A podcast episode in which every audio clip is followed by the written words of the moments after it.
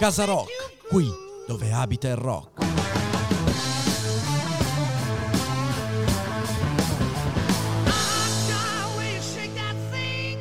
Special Edition Woodstock Story.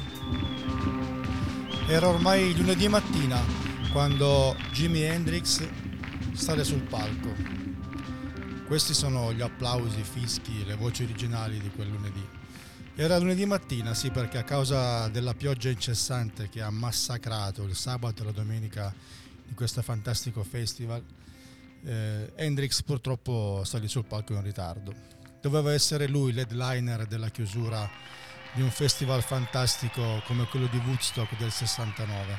Il suo manager eh, volle quello, volle pretese che lui fosse l'ultimo, in realtà non era una sua richiesta, lui si considerava al pari degli altri in modo molto umile, eh, perché in quel momento Hendrix insieme ad altri 3-4 personaggi che andremo a scoprire proprio quest'oggi era veramente il re, era il re eh, andò a questo festival non con eh, la Jimi Hendrix Experience, ma portò una band che si chiamava Gypsies on a Rainbow, una formazione meteora in realtà che seguì proprio lo scioglimento della Jimi Hendrix Experience, è venuto poche settimane prima.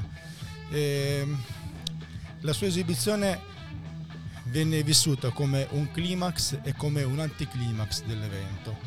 Il climax eh, perché lo scopriremo dopo, fra pochi secondi L'anticlimax appunto perché abbiamo detto che lui invece di chiudere domenica sera davanti a 500.000 persone si esibì lunedì mattina, iniziò la sua performance alle 9 del mattino davanti a poco più di 50.000 persone. La maggior parte di, di loro ovviamente aveva intrapreso il viaggio di ritorno per tornare alle proprie case, visto settim- il fine settimana abbastanza pesante e difficile che, che ebbero. Hendrix salì sul palco, prese la sua chitarra e iniziò una performance che rimase nella storia.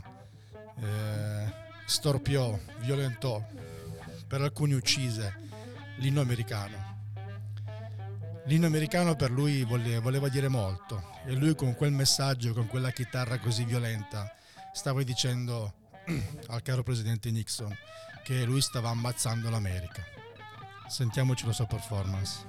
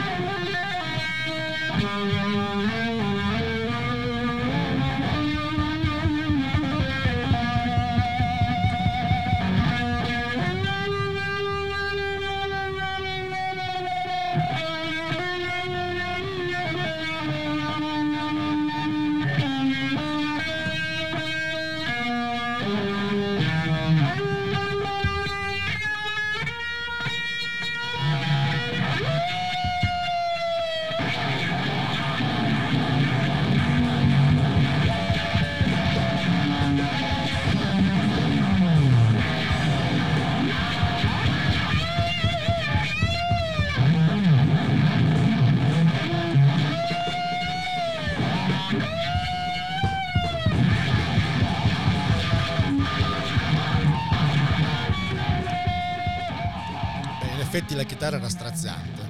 Per chi era lì ad ascoltare probabilmente eh, arrivò il messaggio arrivò chiaro, sbattuto direttamente in faccia. Era, era violento, era forte, era cattivo. Hendrix era anche sicuramente, come lui confessò ad, una, ad, una, ad una, una, ragazza del pubblico, era sotto effetti di, psico, di psicofarmaci e quindi era, era preso nel suo, nel suo viaggio, nel suo tunnel. Però voleva trasmettere quello voleva dire appunto agli Stati Uniti alla Casa Bianca voleva dire state facendo male, state sbagliando, i ragazzi laggiù muoiono. E, e ve lo dico così, violento il vostro, il nostro, il nostro inno nazionale.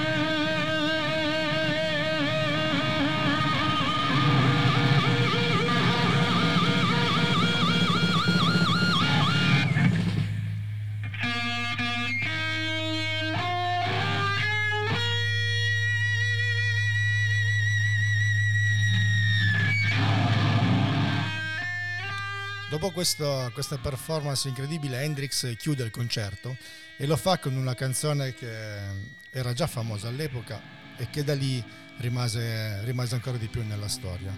Chiuse il concerto con Hey Joe e ho voluto partire dall'inizio quest'oggi perché da qui si comprende molto del messaggio di Woodstock. Vi faccio ascoltare ancora Hey Joe di Hendrix e dopo torno a raccontarvi qualcosa.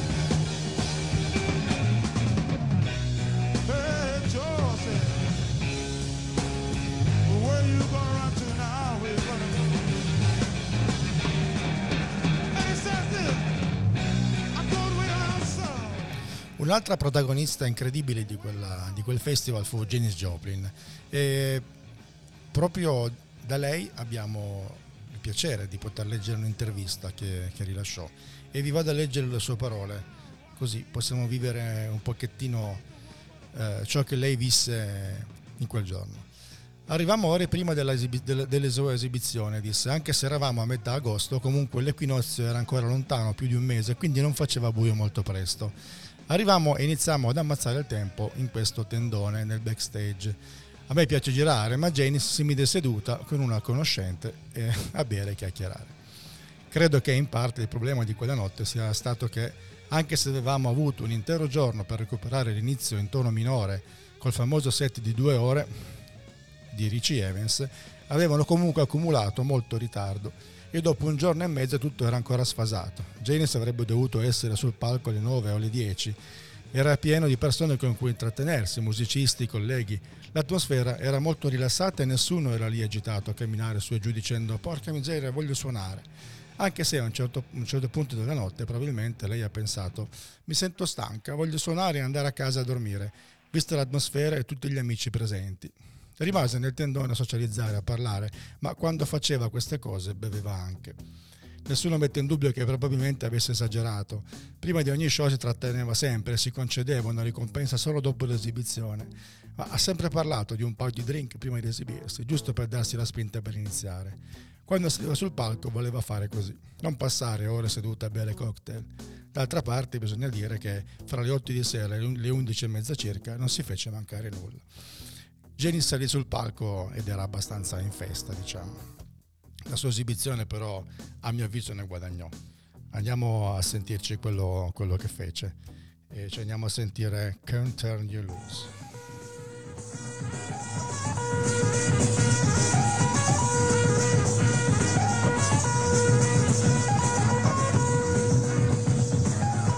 Questo è di nuovo un audio originale, sempre preso da un vinile quindi la qualità audio di questa puntata forse è peggio di quella della settimana scorsa perché le esibizioni di questi artisti furono registrate veramente male, eh, tant'è che i Credence non vollero che venissero diffuse le, le loro registrazioni, ma di questo parleremo dopo. Jason Joplin.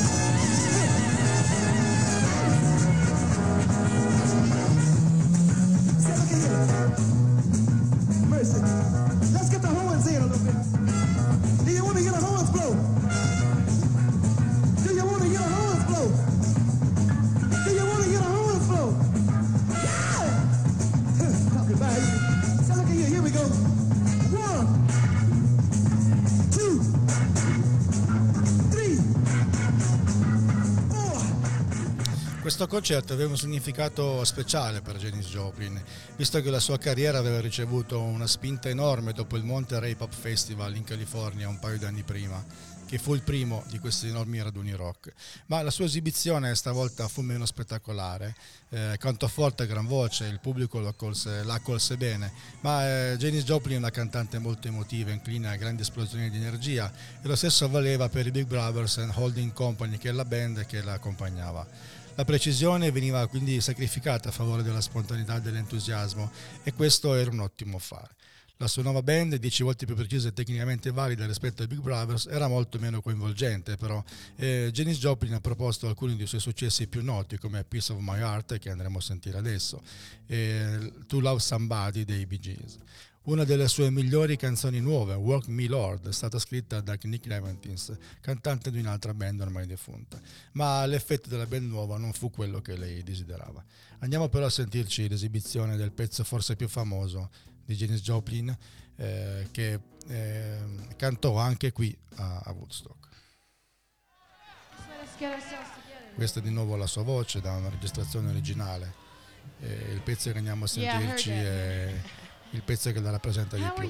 Peace of My Heart. Uh, how are you out there? Are you, are you okay? You're not, uh, yeah, you're staying stoned and you got enough water and You got a place to sleep and everything? Genesis Joplin si esibì, si esibì la, la, domenica notte, erano le due e mezza, eh, con eh, circa dieci ore di ritardo rispetto alla, alla scaletta. Eh, il pubblico era già in parte andato via, stava andando via. Eh, non dimentichiamo le, le, condizioni pietose di quello che era il posto in cui che aveva ospitato il festival, perché dopo giorni di pioggia erano sommersi dal fango. Ci sono delle immagini veramente che rappresentano quello che fu la difficoltà di, di poter rimanere ad assistere a questo festival. Eh, Janis Joplin in queste parole sta, sta, dicendo, sta ringraziando il fatto che siano tutti ancora lì eh, e lei sta cercando di incoraggiarli a seguire ancora la sua esibizione. Andiamo a sentircela.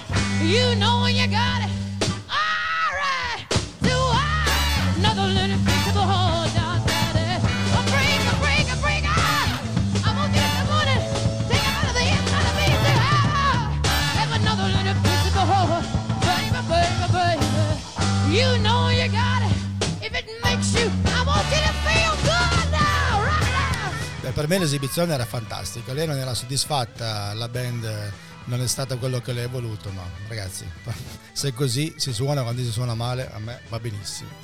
Prima di lei ci furono i Creedence Clearwater Revival, una band particolarmente cara a me perché li, li, li adoro in maniera particolare, Fogarty and Company sono per me l'incarnazione di quello che era eh, veramente l'anima del rock, specialmente negli anni che seguirono, negli anni 70. Eh, I Creedence ebbero il privilegio di suonare dopo Grateful Dead, erano circa le 2.30 del mattino del secondo giorno, queste sono le parole di Fogarty. I Creedence in quel momento erano la band più calda del pianeta, eravamo prontissimi a dare tutto, aspettavamo da un'eternità, ovviamente i ritardi hanno colpito tutti. Finalmente arrivò il nostro turno ed io pensai, wow, dobbiamo suonare dopo la band che ha fatto addormentare mezzo milione di persone. Sì, non era un simpaticone Fogarty. Eh. Iniziai a darci dentro più che potevo, urlavo, ma al terzo pezzo della scaletta diedi un'occhiata oltre ai riflettori e vidi cinque fili di corpi intrecciati. Dormivano tutti. Erano fumati, erano addormentati. Così disse, noi siamo qua e ci stiamo divertendo un sacco, spero che sia lo stesso anche per voi. Il senso era che stavo cercando di capire se qualcuno era ancora sveglio, perché quello che vedevo era mezzo milione di persone che dormivano erano tutti fuori combattimento, qualsiasi cosa io facessi erano andati. Era quasi una scena dantesca, come un groviglio di corpi all'inferno, tutti ammucchiati e addormentati, coperti di fango. Poi ci fu un momento che non dimenticherò mai finché vivo.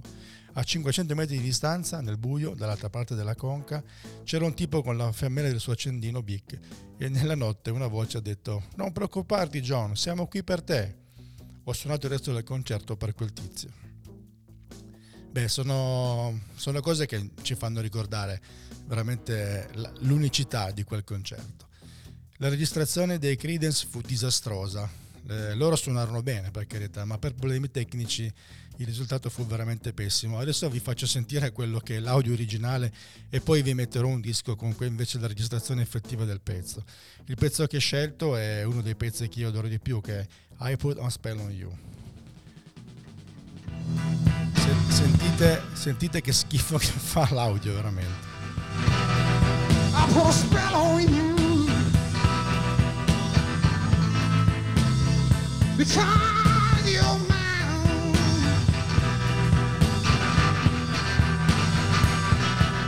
You better stop before you let you do. I said watch out.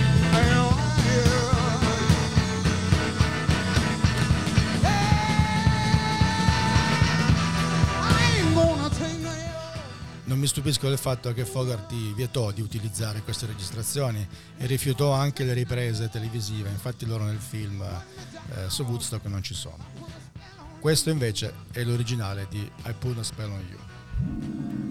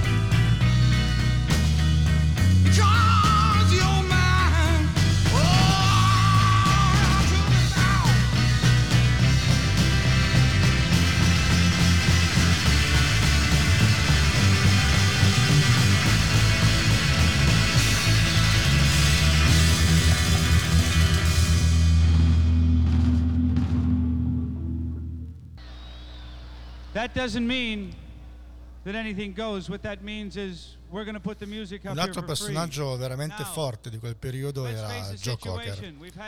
Questa è la sua esibizione, qui c'è lo speaker che sta dando come sempre annunci di ordine pubblico, eccetera. Ricordiamo che stavano gestendo out because we're 500.000 taxing the persone in uno spazio non adatto e quindi sta annunciando appunto qualcosa di, di tecnico. Eh, però nelle sue parole si sente anche il fatto che sta per arrivare Joe Cocker. Lo, lo annuncia, lui sale sul palco, tra poco sentiremo direttamente le parole di, di Joe che annuncia il pezzo che, che andrà ad eseguire. E eccolo, dite questa è la sua voce. E vi lascio a lui, così sentiamo la sua uh, presentazione ufficiale. The only thing I can say, as I've said to many people, is this title uh, just about uh, puts it all into focus. It's called "With a Little Help from My Friends." Remember it. Little Help from My Friends, questo è il pezzo che vanno ad eseguire e così iniziano la loro performance.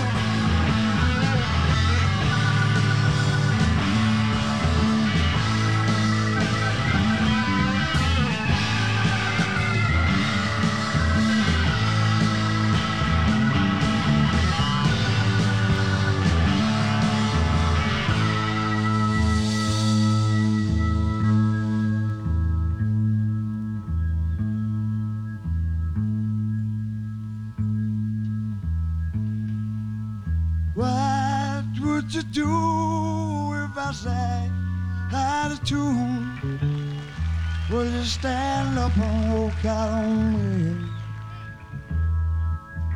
Lend me your ears and I'll sing you a song.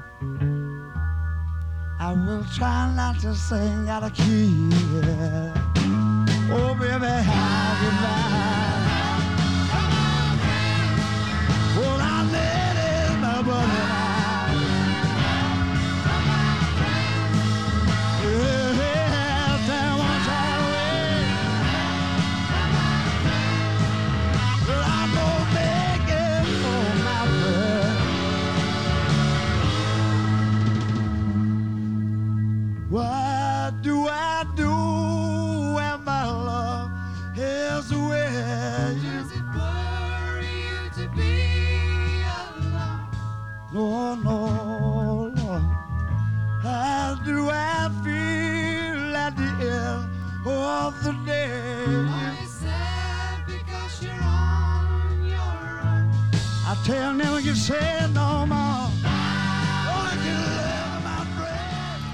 Joe Cocker in un'intervista rilasciata dopo il concerto eh, racconta questo. Dice, fino a due anni prima di Woodstock il pubblico più folto davanti a cui avevo suonato erano 300 persone in un bar. Era difficile attirare l'attenzione di una simile folla. Eppure, quando feci With a Little Help from My Friends, li conquistammo. E appena ebbi terminato, arrivò questo nuvolone nero che rovesciò acqua su tutto per ore. Eh, avevamo suonato ad Atlanta, continua Joe Cocker con la sua intervista, eh, davanti a circa 50.000 persone poco tempo prima. Poi cominciamo a sentire che qualcosa di grosso si stava muovendo. Alloggiavamo in Connecticut prima dello show e ci vennero a prendere in elicottero perché era impossibile arrivare là in altri modi. Volare sull'aria fu fantastico. La band volò su un elicottero, io li seguì in uno di quelli più piccoli. Non feci neppure in tempo di nervosirmi o altro perché quando atterrai la band aveva già fatto il soundcheck e Michael Long mi disse sei pronto a cominciare? E io gli risposi certo e salì le scale. Così iniziammo direttamente il nostro set. Non ebbi il tempo di farmi venire le farfalle nello stomaco o altro. Se ricordate, nella parte del film in cui io ci sono, qualcuno dice Joe, guarda dietro di te e si vede un'enorme nuvola gonfia di pioggia. Da quel momento iniziò tutto, venne- divenne una fiera del fango, però riuscì ad esibirsi in tempo. Credo che fu in qualche modo, fummo fortunati, continua infatti, perché fu una bella giornata fino a quel momento. Quando canti per così tanta gente, intendo, eh, puoi esibirti davanti a 50.000 spettatori ed è sempre un concerto, per carità, ma quando superi quella linea, e lui capito solo 3-4 volte, all'improvviso diventa tutta un'altra cosa. Lì erano 500.000, ricordiamo. Ricordo che verso la metà del set temevo che non ce l'avremmo fatta, ma poi abbiamo suonato Let's Go Get Stone di Ray Charles, che era perfettamente adatta. E ovviamente tutti iniziarono a reagire. Andiamo a sentirci questo pezzo allora, anche questo nella versione originale. Ladies and gentlemen, Mr. Joe Cocker, let's go for Sunday. Yes, yes. Well, good afternoon. And it's, uh, yeah, it's great to see you. Right. Do what you want. Get your uncles out. This is called Let's Get Stoned.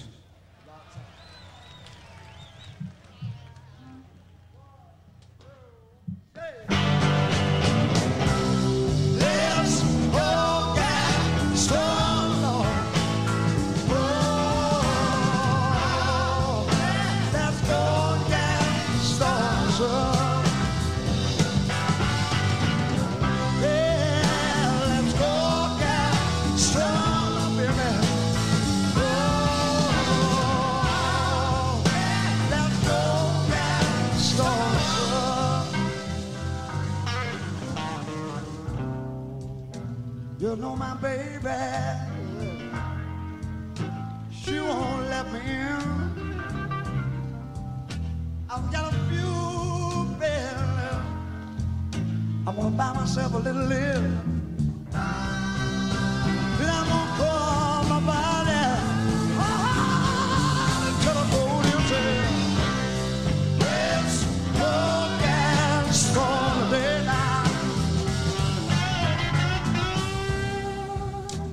You know I've been working so hard yes, all day long.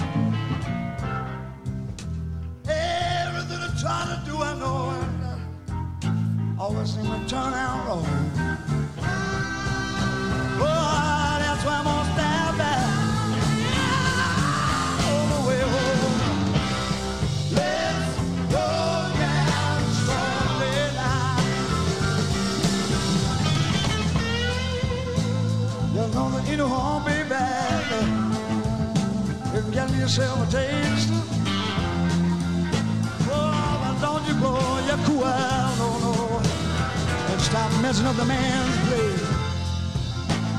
say that you know how my friends. And take yourself a nip now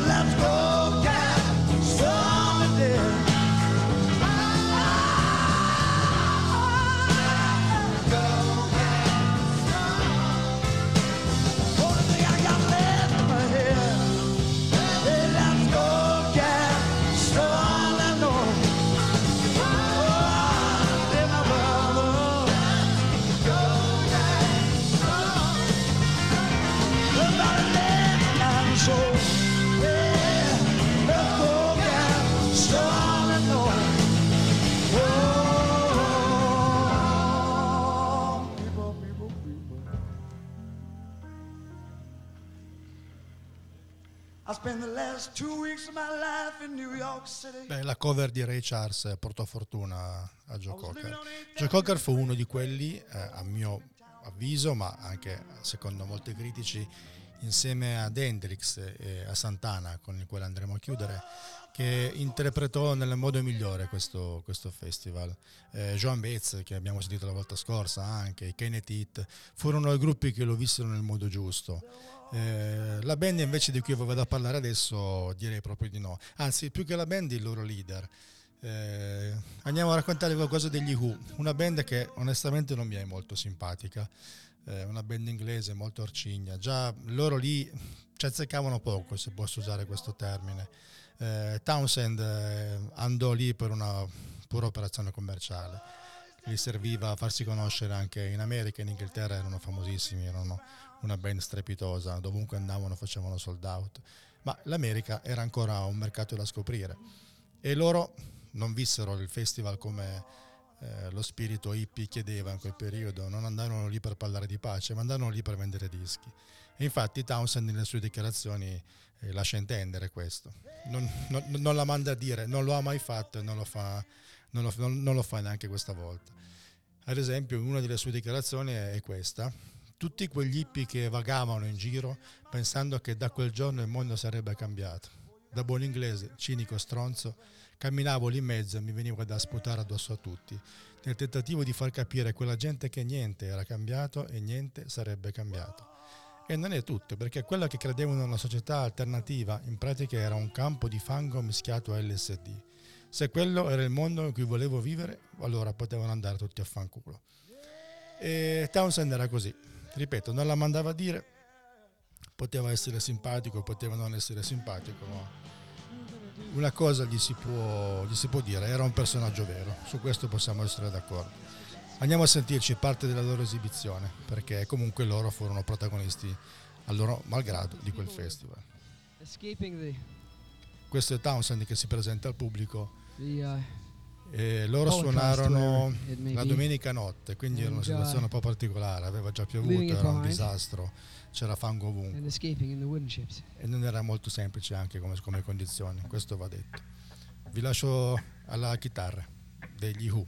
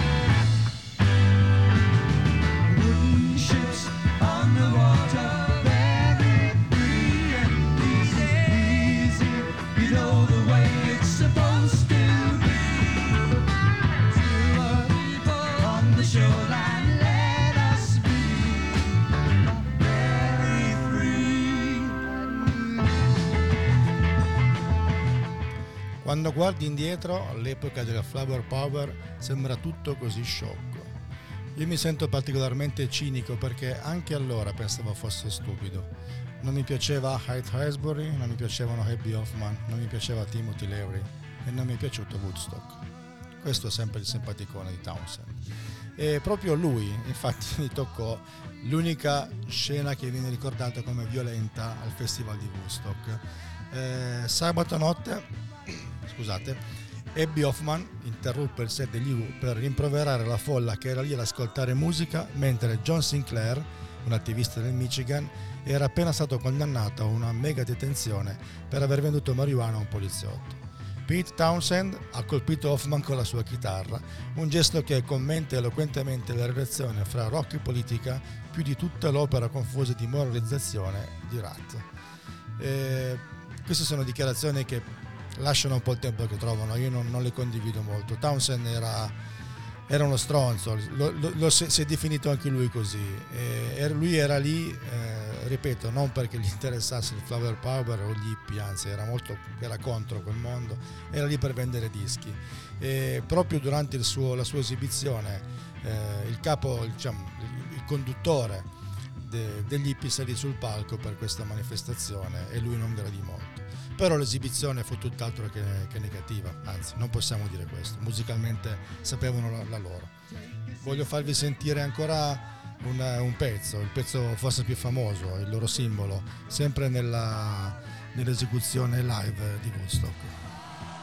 E questa è My Generation. Lo presenta anche lui direttamente con la sua voce.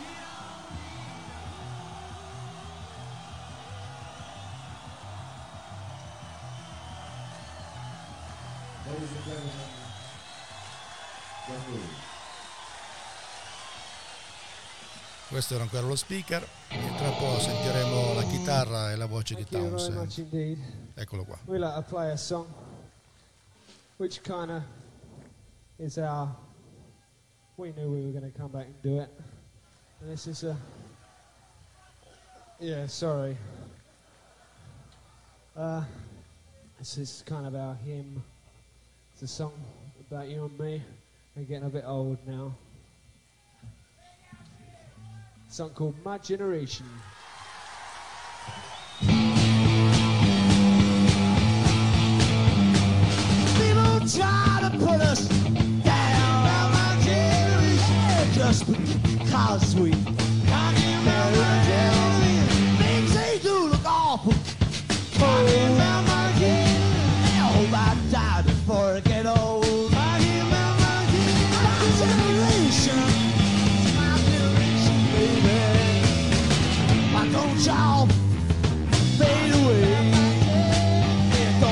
dig what we all s- talking about my generation. Trying to cause them.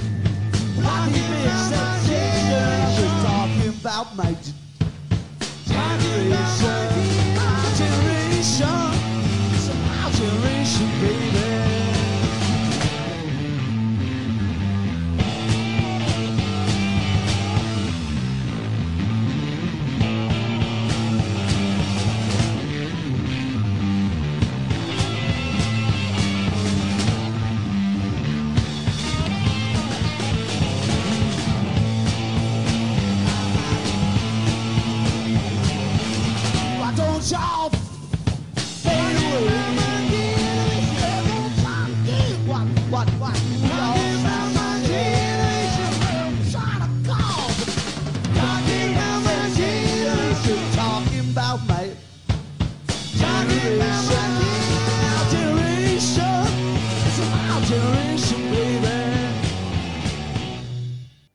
Un'altra band che fece una performance davvero incredibile e notevole furono Sly and the Family Stone.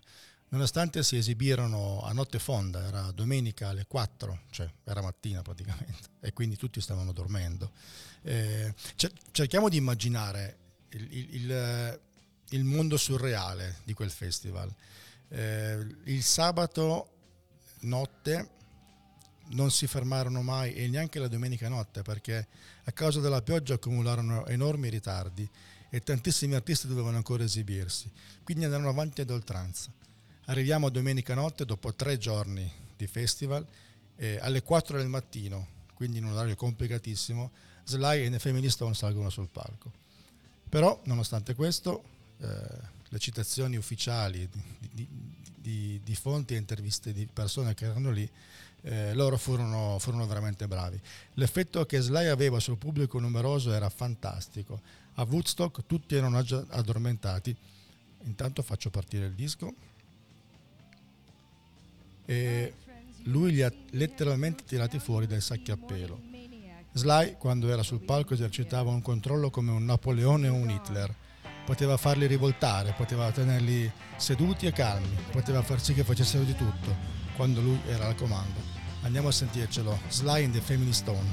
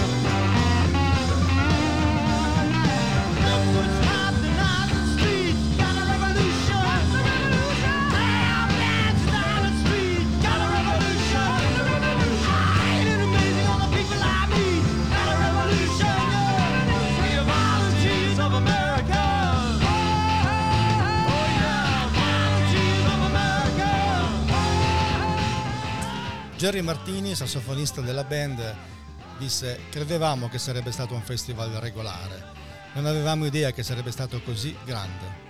Alloggiavamo in un piccolo motel e suonammo solo la seconda notte. Arrivammo là e ci trovammo a camminare nel fango. Non ci portarono in elicottero perché li stavano usando in quel momento per i soccorsi medici. Ci portarono in quel labirinto su un paio di limousine e ci trattarono da re. Avremmo dovuto suonare alle 22, aspettammo in un tendone e non iniziamo fino alle tre e mezza del mattino. Tutti dormivano. Eravamo un po' delusi, ma la gente uscì dai sacchi a pelo. Tutto era in un ritardo pazzesco ma siamo saliti sul palco e abbiamo spaccato il culo. Beh, a sentire come hanno suonato direi che non gli si può dare torto.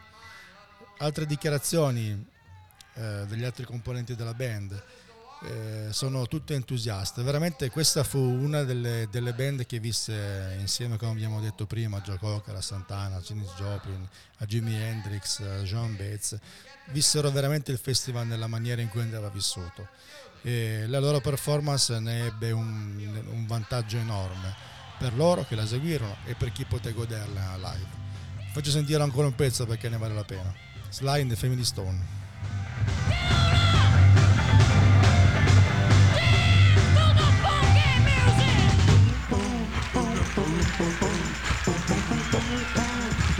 Riuscirono a portare il funky anche loro, anche loro il funky che, diventa, che divenne un, un po' rock quella sera però la base è quella.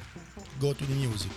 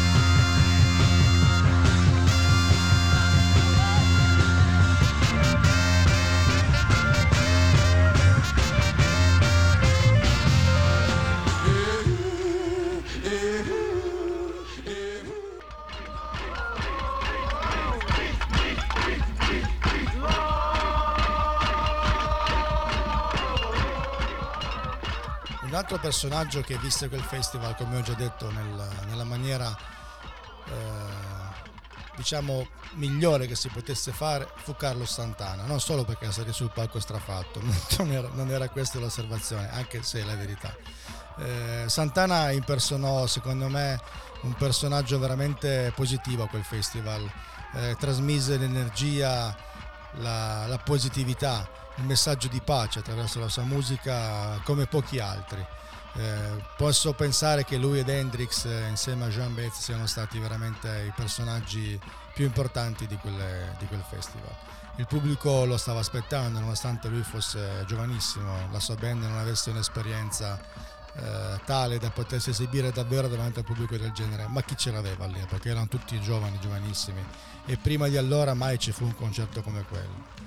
Iniziano le percussioni, sta per iniziare la, la, sua performance, tra poco sentirete la sua chitarra che parte, e, è già riconoscibilissima in questo, prima, in questo primo concerto. Vi lascio la sua chitarra.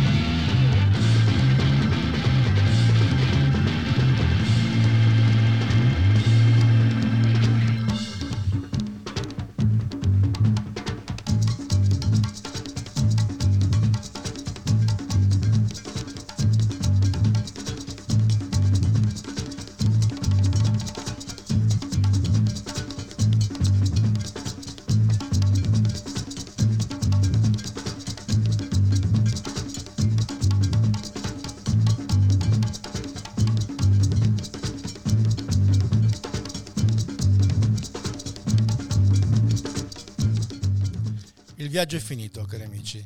Questa seconda puntata di Casa Rock dedicata interamente a- a- al cinquantenario di Woodstock è giunta al termine. Abbiamo percorso insieme eh, una, una- buona parte del- di quello che fu quel festival. Ci furono tanti altri gruppi che si esibirono, ma il tempo non ci permette di far sentire tutto. Eh, mi spero di aver trasmesso attraverso il mio racconto quello che fu davvero lo spirito di quel festival. Eh, molti lo definirono un festival epocale, altri lo sminuirono totalmente, definendolo, definendolo un semplice ammasso di drogati dentro il fango, eh, perché la pioggia sicuramente determinò eh, molto le sorti di quel festival. L'organizzazione, un po' campata in aria, come abbiamo raccontato la volta scorsa, eh, non, fu- non era pronta ad una cosa come questa. Non si aspettavano tutte queste persone, non si aspettavano un successo del genere.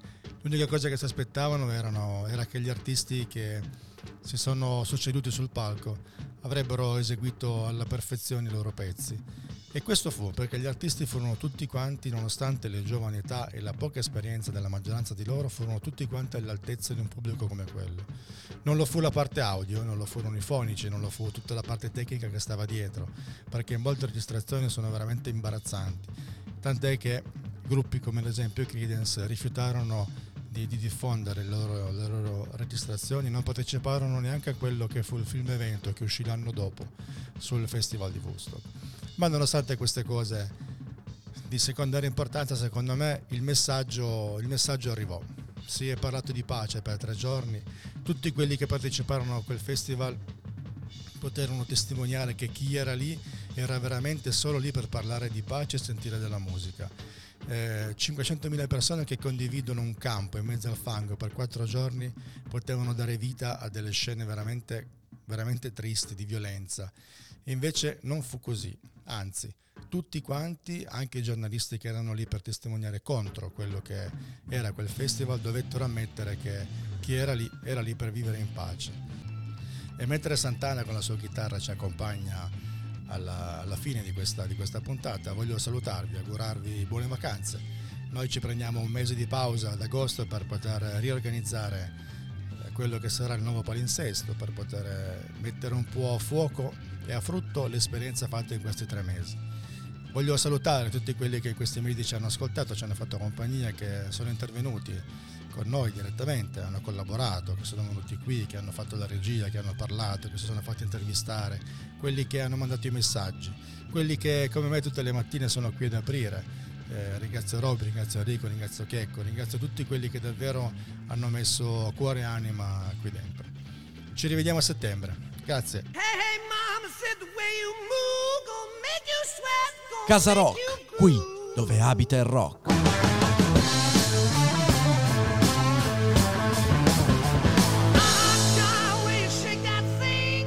Special Edition Woodstock Story.